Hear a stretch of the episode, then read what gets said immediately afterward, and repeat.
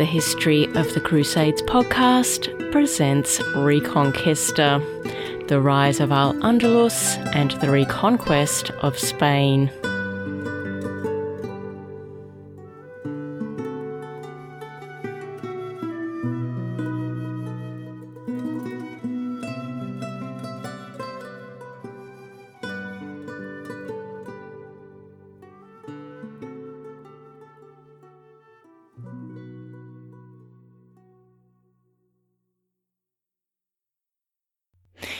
Episode 6, Abd al-Rahman.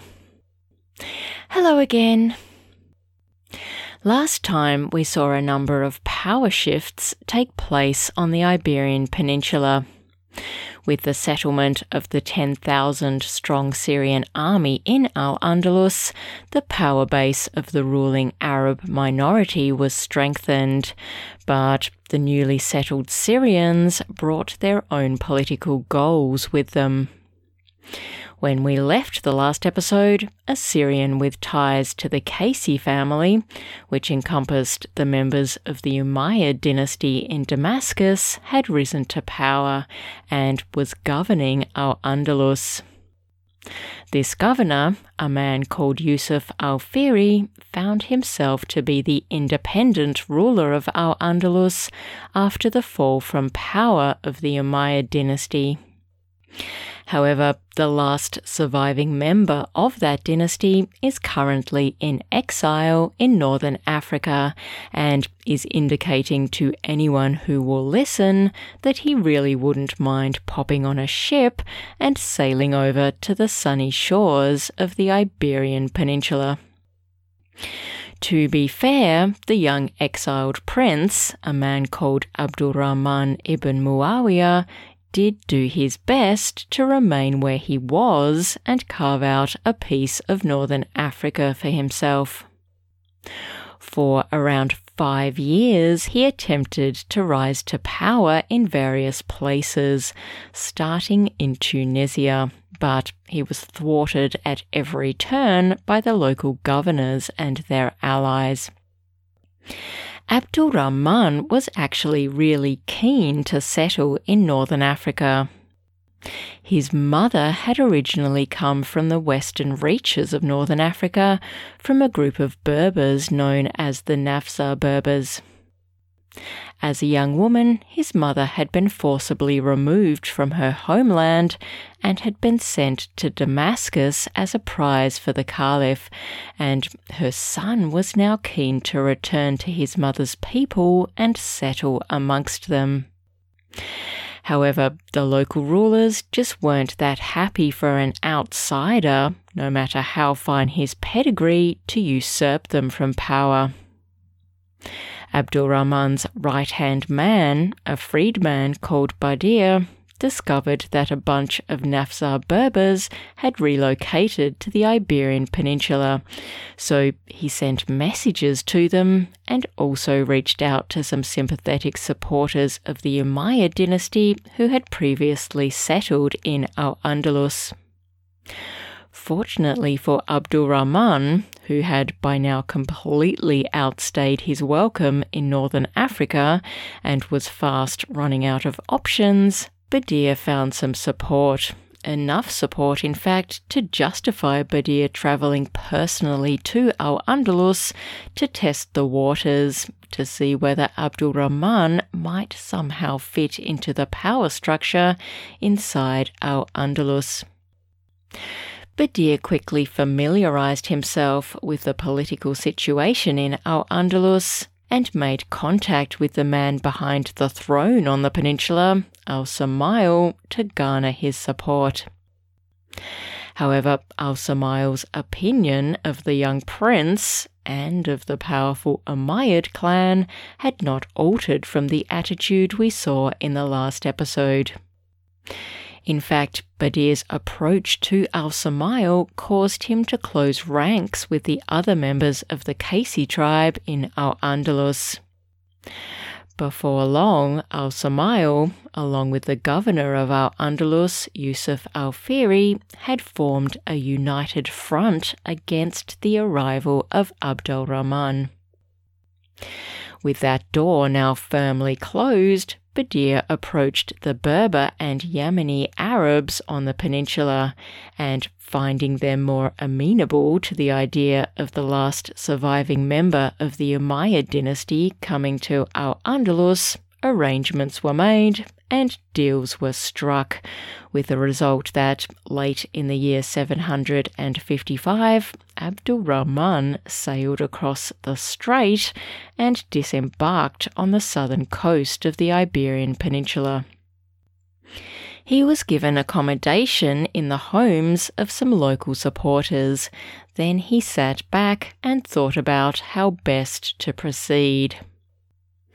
According to Hugh Kennedy, in his book Muslim Spain and Portugal, A Political History of Al-Andalus, Abd al-Rahman decided to see whether he could come to some sort of agreement with al-Sumayl and Yusuf al-Fihri, so he reached out to them with a view to coming to a mutually beneficial arrangement.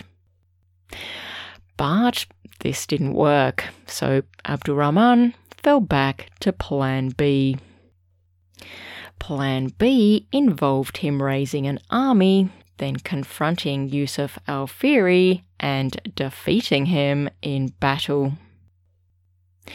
Now, it must have been a bit of an ask as a newcomer to a land to reach out to local people who you are a stranger to and ask them to lay down their lives in support of you being able to achieve your political goals. But Abd al-Rahman must have been a persuasive young man. He spent a year forming relationships with the different political groups inside Al-Andalus, basically by leveraging his status as the last surviving member of the Umayyad dynasty and by building on opposition to Yusuf's rule. By the spring of the following year, 756, he had recruited a 2,000-strong army, consisting primarily of anti-Yusuf Umayyad supporters and Yemeni Syrians. He led his army to Cordoba and faced, then defeated, Yusuf's forces. On Friday the 14th of May 756, Abd al-Rahman was proclaimed emir or ruler of Al-Andalus in the mosque at Cordoba. As Hugh Kennedy states, the proclamation of Abd al-Rahman as emir was, and I quote, "not the end of the Umayyad seizure of power in Al-Andalus, but only the end of the beginning," end quote. To put it another way, once Abd al-Rahman was declared to be the emir of Al-Andalus, the real work actually began, as he strived to consolidate his hold on power in the peninsula. Clearly having inherited some talent for politics and the art of ruling from his illustrious forebears, Abd al-Rahman decided that his aim would be to establish himself as the dynastic ruler of Al-Andalus, which primarily meant working to make his hold on power strong enough and successful enough that there would be little or no opposition to his sons, grandsons, and great-grandsons taking the reins of power after his death. How did Abd al-Rahman go about doing this? Well, his first aim was to establish himself as the independent ruler of Al-Andalus, meaning that no person from outside the peninsula, whether it be the governor of northern Africa or the new caliph in Baghdad, would be able to interfere in the politics of or governance of Al-Andalus. After being in power for only 1 year, he had the name of the Abbasid Caliph in Baghdad removed from mention in Friday prayers in Cordoba, a move which indicated that Al-Andalus was under no caliph's thumb. Now, had we been able to zoom down to Abd al-Rahman in the year after he had seized power, we might have been able to let him know that he will succeed in his goals and that he will in fact rule Al-Andalus as emir for the next 33 years. For a young newcomer with no political experience to rock up and defeat all enemies from without and within and rule over a vast territory for over 3 decades is really rather impressive. So the question we need to ask ourselves is, how did he do it? Well, firstly, he leveraged his main advantage for all he was worth. That advantage being the fact that he was the last surviving member of the Umayyad dynasty. The members of the Umayyad dynasty could trace their ancestry back to the Prophet Muhammad, and that was a distinction which placed him above other contenders for power inside the Iberian Peninsula. This connection meant that there were a core group of supporters inside Al-Andalus who would always back him to the hilt, no matter what transpired.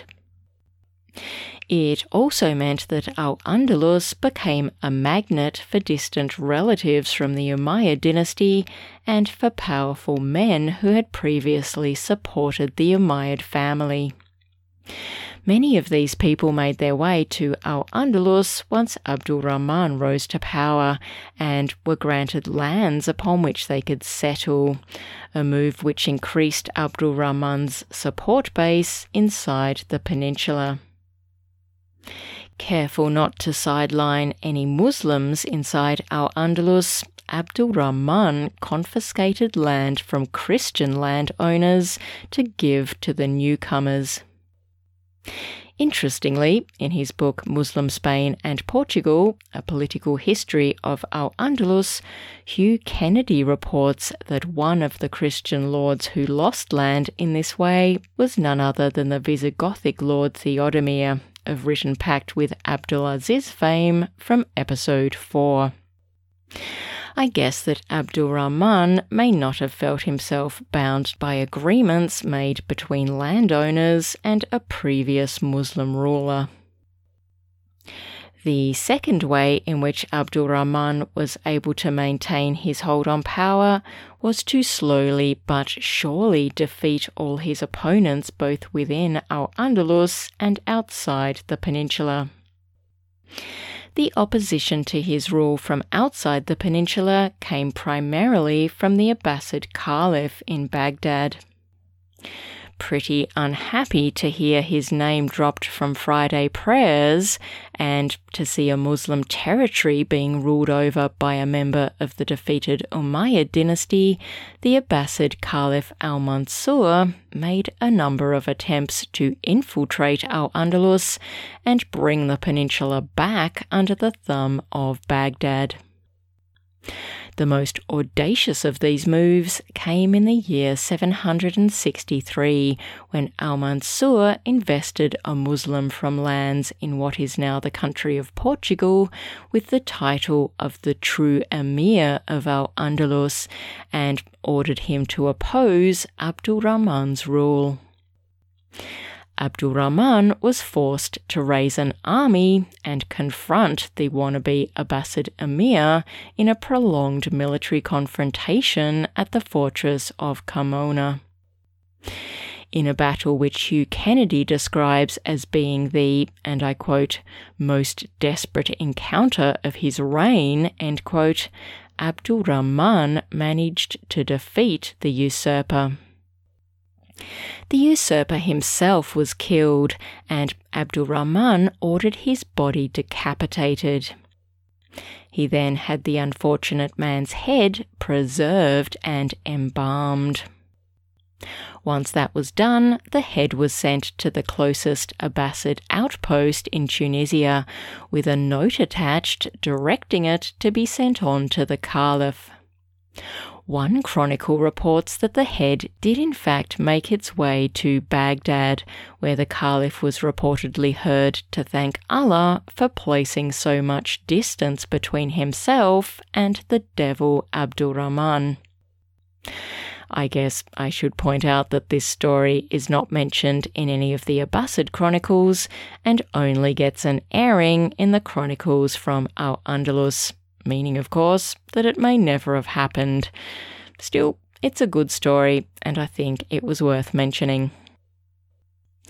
In addition to having to deal with external threats to his rule, Abd al-Rahman also had his work cut out for him, ensuring that all the different factions inside the Iberian Peninsula itself were kept in line. Now, as we've seen from previous episodes, the population of Al-Andalus was made up of a wide and extremely diverse set of people. This included residents who had been living in the peninsula during the Visigothic era, so Visigothic loyalists, Hispanic locals who had been opposed to Visigothic rule, including most of the Jewish inhabitants of the peninsula, and Christians who were happy to align themselves with their new Muslim overlords. On the Muslim side of the equation, there were the Arab and Berber residents who came in on the first wave of the invasion, so to speak, and the Syrians who arrived later. The Syrians themselves, of course, being divided into different tribal groups. To put it mildly, that's a lot of people to keep happy. Impressively, Abd al-Rahman managed to rule in a way which ensured that, while many of the groups may not have been totally thrilled with his governance of the peninsula, none of the groups ever gained enough support to overthrow him. He achieved this via a very careful, persistent carrot and stick approach. Basically, if a group had a grievance which looked like it might get out of hand, Abd al-Rahman attempted to address the problem via cajoling, the awarding of benefits, and the dangling of carrots. If the problem persisted, then Abd al-Rahman proceeded to whack the problem with a giant stick until it was no longer an issue. As an example of this approach, let's take a look at how Abd al-Rahman dealt with the most problematic of the groups inside Al-Andalus, the group of Qaisi Syrians led by the previous ruler of Al-Andalus, Yusuf al-Fihri, and the power behind Yusuf's throne, al-Sumayl. As we stated previously, Abd al-Rahman had defeated Yusuf in battle shortly before he was declared ruler of Al-Andalus.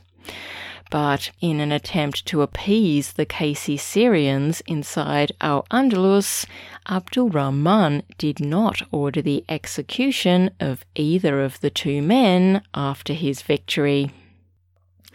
Instead, they were allowed to keep their possessions and were encouraged to settle down somewhere and live the rest of their lives quietly and peacefully.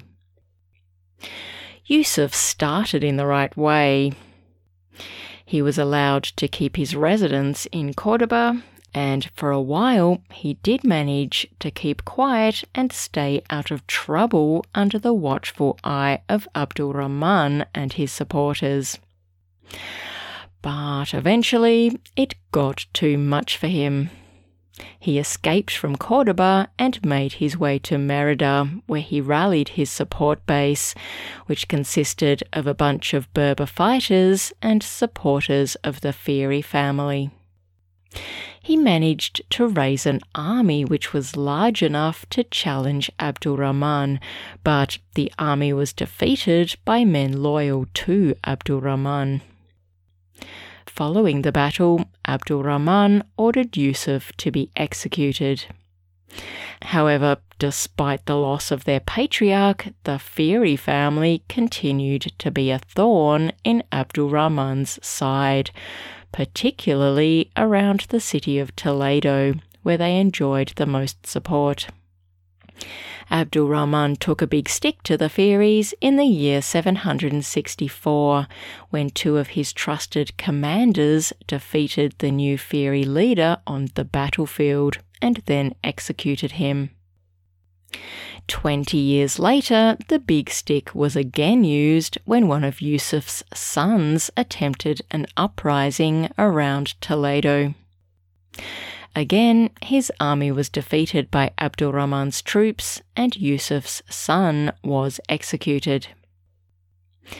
With this carrot and stick approach, Abd al-Rahman was eventually able to achieve his goal. While the previous rulers of Al-Andalus had only really been able to exercise power around the city of Cordoba and across the particular group they represented, Abd al-Rahman gradually pushed his reach out from Cordoba across all Muslim-held areas on the Iberian Peninsula, until eventually just about every Muslim on the peninsula submitted to rule from Cordoba. Abd al-Rahman's main legacy then was to cement Muslim rule in Al-Andalus and to establish Cordoba as the base from which his rule spread out across the peninsula. To emphasize the importance of Cordoba, Abd al-Rahman ordered a new mosque to be built in the city. Construction started on the building in the year 785, and although Abd al-Rahman himself died in 788, only 3 years after the building work commenced, the mosque was eventually finished and has in fact been expanded and improved upon across the centuries. Impressively, it's still in Cordoba today and is a spectacular building. Can the Umayyad rule in Al-Andalus survive Abd al-Rahman's death? Well, you'll need to join me next time to find out. Until next time, bye for now.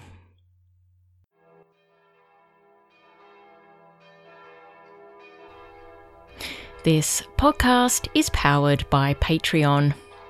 If you can spare $1 per month and would like to support this podcast, go to patreon.com and search for History of the Crusades, or go to our website crusadespod.com and click on the Patreon link. Your $1 contribution will mean you get access to an extra episode every fortnight on topics related to the Crusades. And it means that you are powering the History of the Crusades podcast. Thank you to all who have signed up so far.